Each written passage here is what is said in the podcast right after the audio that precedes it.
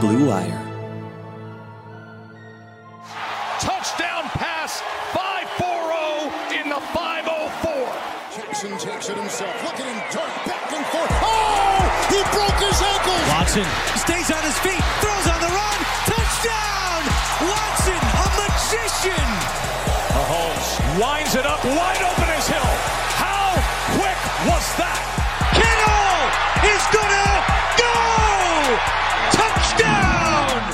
Welcome to the My Sports Update Football Podcast. Welcome to the year 2020. Here we are of the first episode of the year.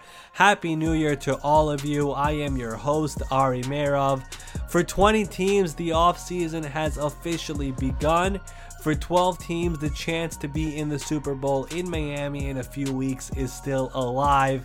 We had a few coaching changes this week in Washington, in New York, in Cleveland. We're still waiting on word in Dallas. Wild card weekend is here. All the madness is about to get started.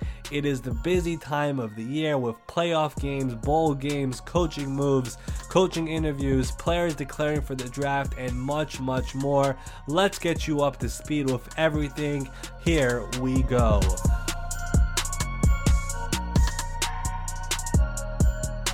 So, a lot happened this week. As expected, it is that time of year when news is just coming in and coming in and coming in. It feels like it just doesn't stop. I want to start off with the Cleveland Browns, who on Sunday night they fired head coach Freddie Kitchens after one season, one very disappointing season, a season which had so much hype in the offseason, so much hype in the preseason, and ends with a 6 and 10 record with a loss to the 1 and 14 Cincinnati Bengals. It was time to pull the plug on Freddie Kitchens.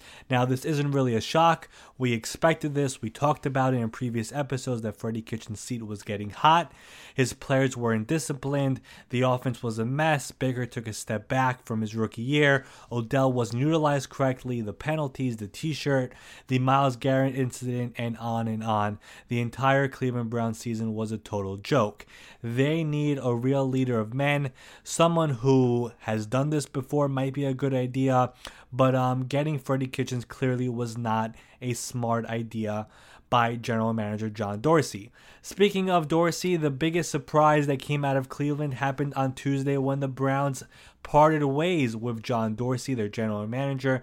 This came out of nowhere in a way. At least in the public eye, no one was really expecting this. There was some chatter that it could happen, but no one was actually expecting it to happen.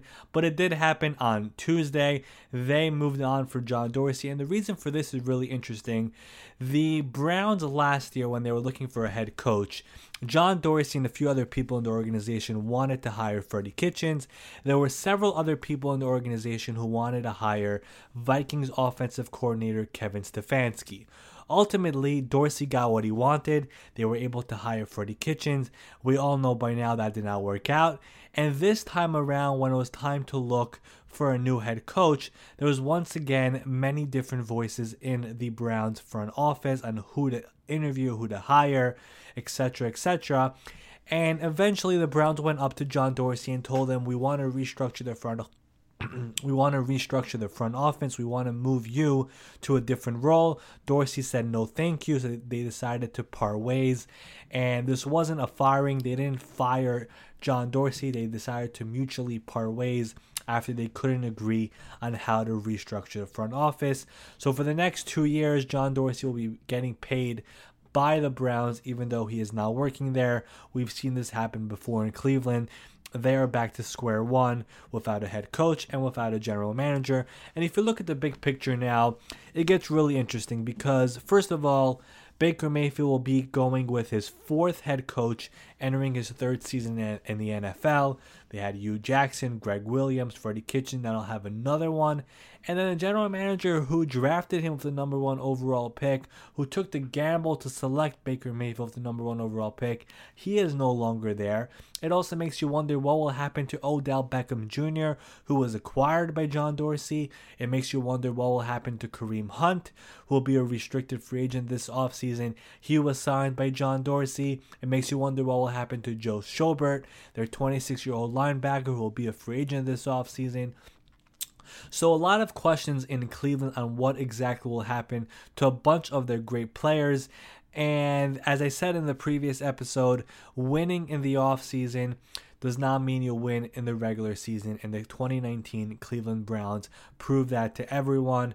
They're once again in turmoil and they are looking for a general manager and a head coach. According to owner Jimmy Haslam, they're going to hire a head coach first and then look for a general manager, whether it's in the building or from the outside. So that is the plan for the Cleveland Browns. We'll see what exactly they'll do. They've already interviewed Mike McCarthy, the former Packers head coach. They're also going to interview the defensive coordinator of the 49ers, Robert Saleh. So a lot of here going on in Cleveland, back in square one. Moving on to the New York Giants, they also made a coaching change on Monday by firing Pat Shurmur after two seasons and a two and a 9 and 23 record. And for the Giants and Shurmur, aside from now winning on the field, there was no real excitement for this team. I'm from New York. The seats in MetLife Stadium were always usually empty. The word on the street was never about the Giants. And for Shurmur, he's an offensive minded guy, but I don't know if he's exactly made to, he's not tailor made to be a head coach. He seems to be a very low energy type of a person, a person with no sense of humor. And in New York, that isn't going to bode well, especially if you are now winning. And that is one of the reasons why he was fired as head coach of the New York Giants.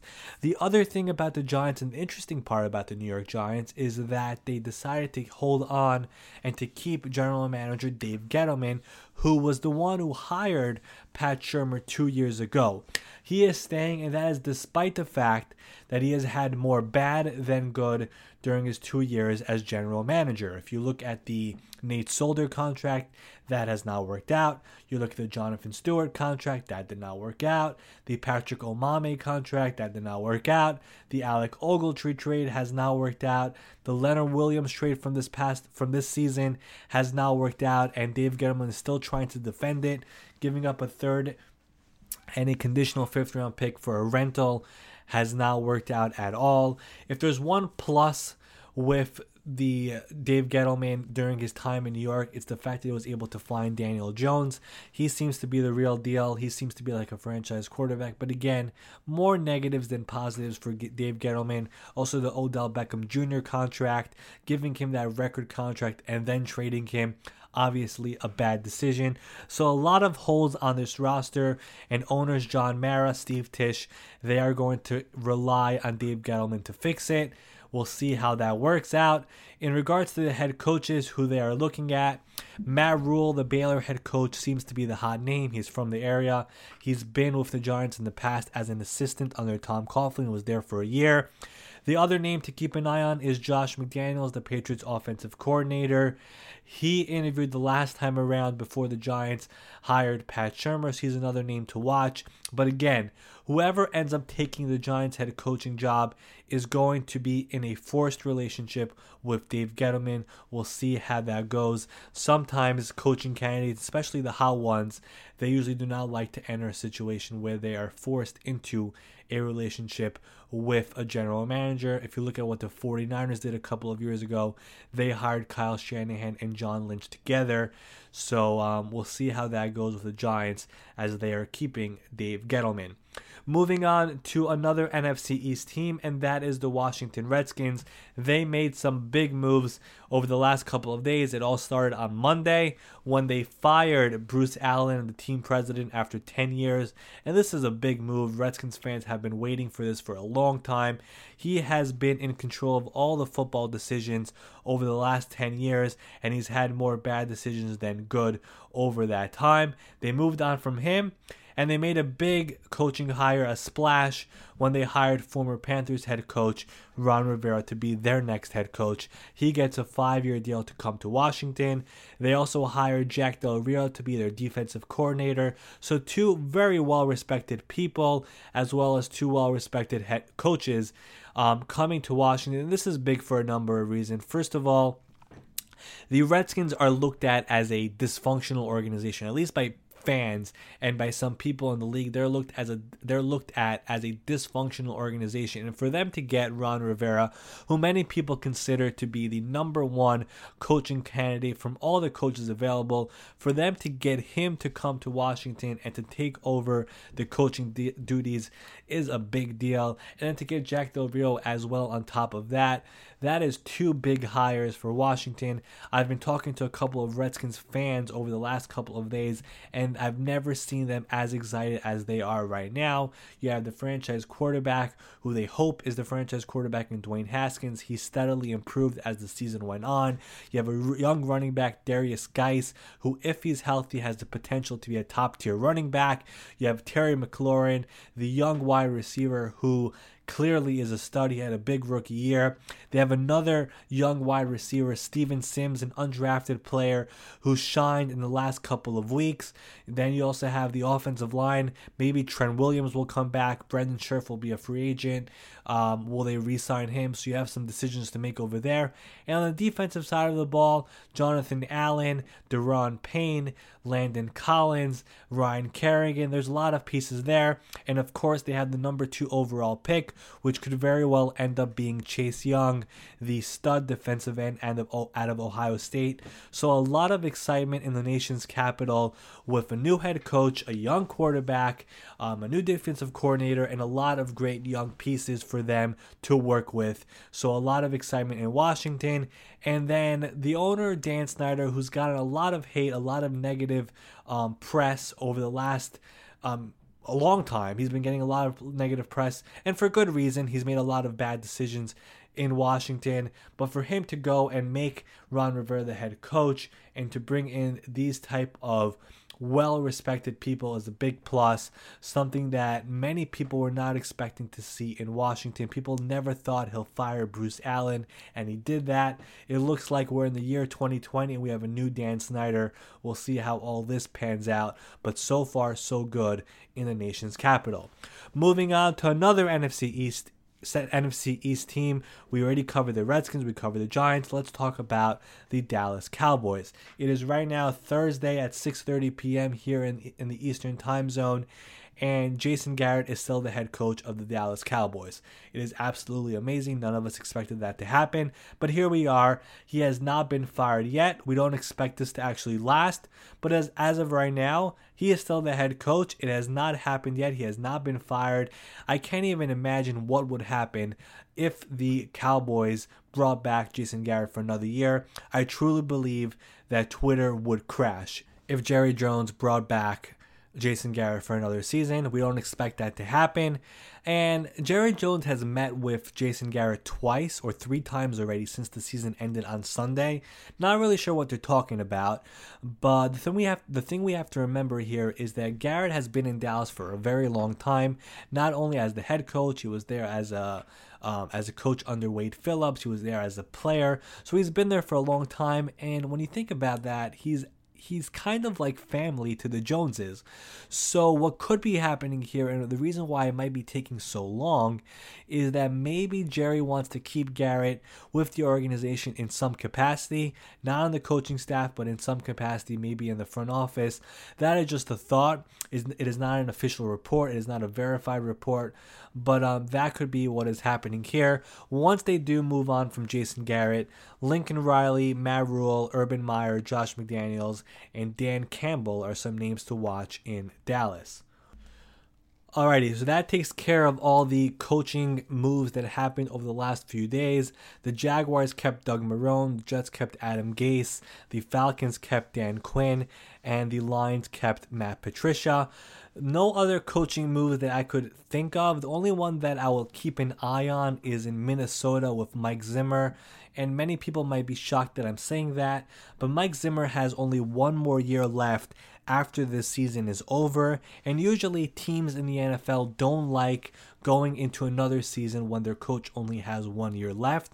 I know Dallas just did that with Jason Garrett, but usually teams don't like entering another season with a head coach with a one year deal. We'll see exactly what Minnesota does. They do have Kevin Stefanski there, a well respected offensive coordinator um, who they might look at, but um, that is just a thought for now. Um, we'll see how far Minnesota goes in the playoffs. They have their game against New Orleans on Sunday. But um, if they do get eliminated, I do want to keep an eye on and what happens in Minnesota. Moving on to Wild Card Weekend, 12 teams are still in it. 8 teams will play this weekend. And we all get started with the Bills and Texans. It feels like the Texans are always playing on Wild Card Weekend, always playing on Saturday, the first game on ESPN. It feels like every year that happens. But um, anyways, both teams went 10 and 6 on the season. The big news here for Houston is that they are getting back JJ Watt. It is absolutely incredible recovering from that torn pec in which he suffered earlier in the year. Many thought that will be a season ending injury, but no, he is back. He is not human. Both teams rested their some of their key starters in week 17.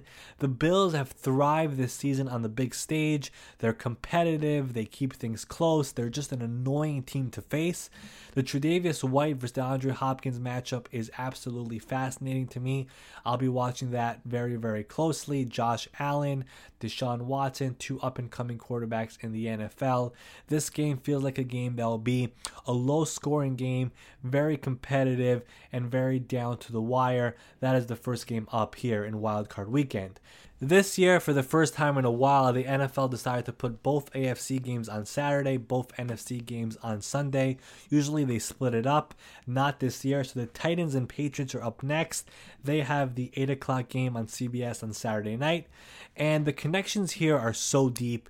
Um, it's really interesting. Mike Vrabel, the Titans head coach, he played in 17 playoff games with Bill Belichick and won three Super Bowls. He was with Tom Brady. Jon Robinson, the Titans general manager, is from the Patriots tree. He was in New England for 12 years.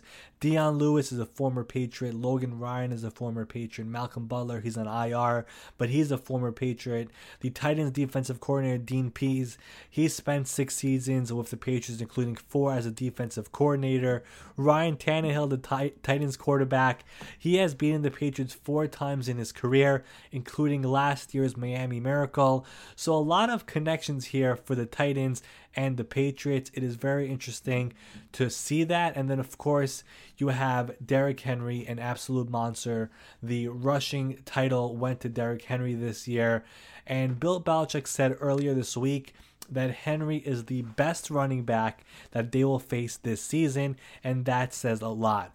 So um, remember, the Titans also beat the Patriots last year in the regular season. So this is going to be a real game. It's going to be a competitive game. Um, the Titans are coming in hot. Remember, the Patriots were not expecting to be in this position. They thought they'll beat the Dolphins in Week 17 and get a first round bye. They get stunned. They lose. Here they are, wild card weekend, facing a very very hot Tennessee Titans team.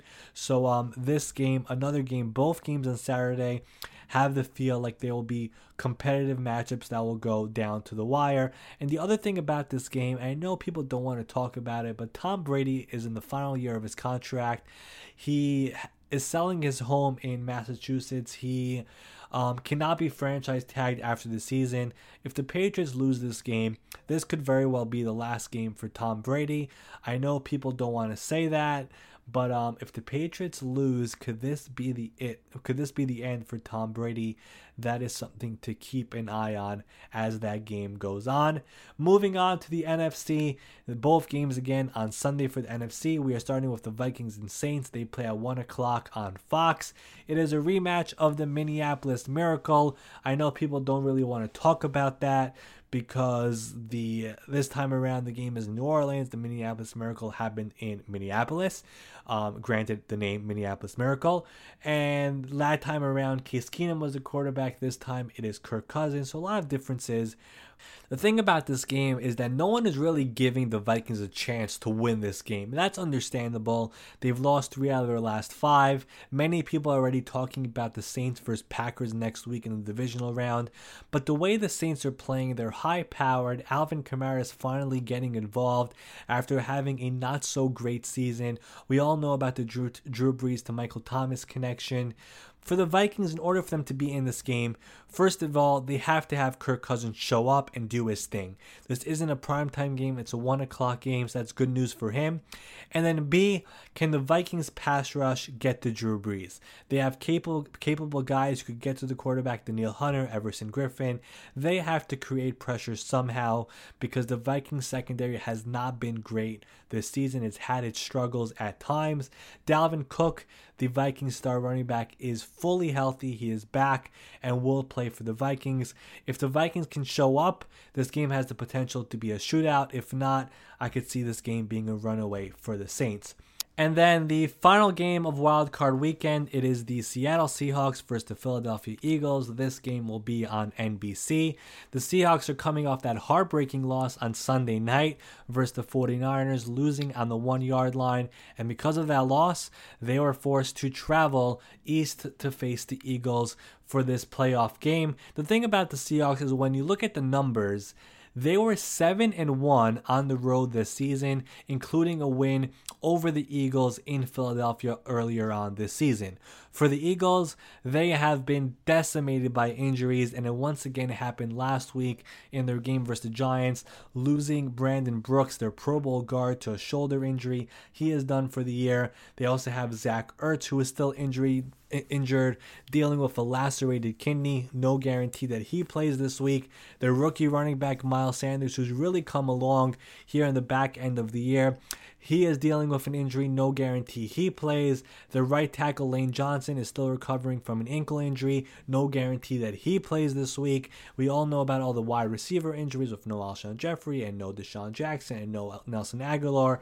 They're going to have to use Greg Ward and JJ Arcega Whiteside. What Carson Wentz has been able to do this year, if you go back to the start of the year when the Eagles gave Carson Wentz that massive extension, a lot of people said the Eagles are making a huge mistake mistake. A, because the Eagles were able to win with Nick Foles, and then B, because Carson Wentz had so many injuries, he couldn't finish a regular season twice. And people were saying the Eagles made a huge mistake giving him that contract. And now here we are in wildcard weekend a bunch of key pieces for the Eagles are injured, and the one guy who is still healthy is Carson Wentz. When you look at this roster, you look at the Eagles, you would think that Carson Wentz is playing with a roster that you would expect to see for the fourth preseason game. You wouldn't expect to see this roster out there for wild card weekend for a playoff game. What he's been able to do this year, throwing for over 4,000 yards. He didn't have a single wide receiver with over 500 receiving yards this season. He is the first quarterback in NFL history to throw for over 4,000 yards and not have a single receiver with over 500 receiving yards. That is an absolutely amazing stat, which Fox showed during last week's game versus the Giants. He has literally been carrying the Philadelphia Eagles, and now they're in the playoffs, and we all know about Lincoln Financial Field. Playoffs in Philadelphia is absolutely insane. The fans are absolutely crazy. We'll see if they take out the dog masks once again, like they did a couple of years ago, because with all the injuries, a lot of people are counting out the Eagles. They're on a hot streak. They've won four in a row. Granted, it hasn't been to any good teams, but they're on a roll right now. We'll see what they can do versus the Seattle Seahawks on Sunday afternoon. That does it for this week's My Sports Update Football Podcast. Another episode is in the books. The NFL world is always busy, but it is starting to ramp up with so much going on. There's wild card weekend, there's the head coaching carousel, all the interviews, the hiring process, there's players declaring for the draft, there's all the bowl games in college, and much, much more. I highly recommend, if you haven't done so yet, to turn on notifications for the My Sports Update Twitter page so you don't miss anything notable that happens in the National Football League. Before I sign off, one final reminder as always, you can find the My Sports Update Football podcast on Apple Podcasts, Spotify, Stitcher, wherever you listen to your podcast. And don't forget to rate, review, and subscribe. All of it is greatly appreciated. I'm your host, Ari Meirov. I'll be back with a new episode next week. Thanks for listening, everyone. Happy New Year. Enjoy Wildcard Weekend. Let the madness begin. Let the games begin. I'm ready for it. Enjoy it. I'll see you back next week.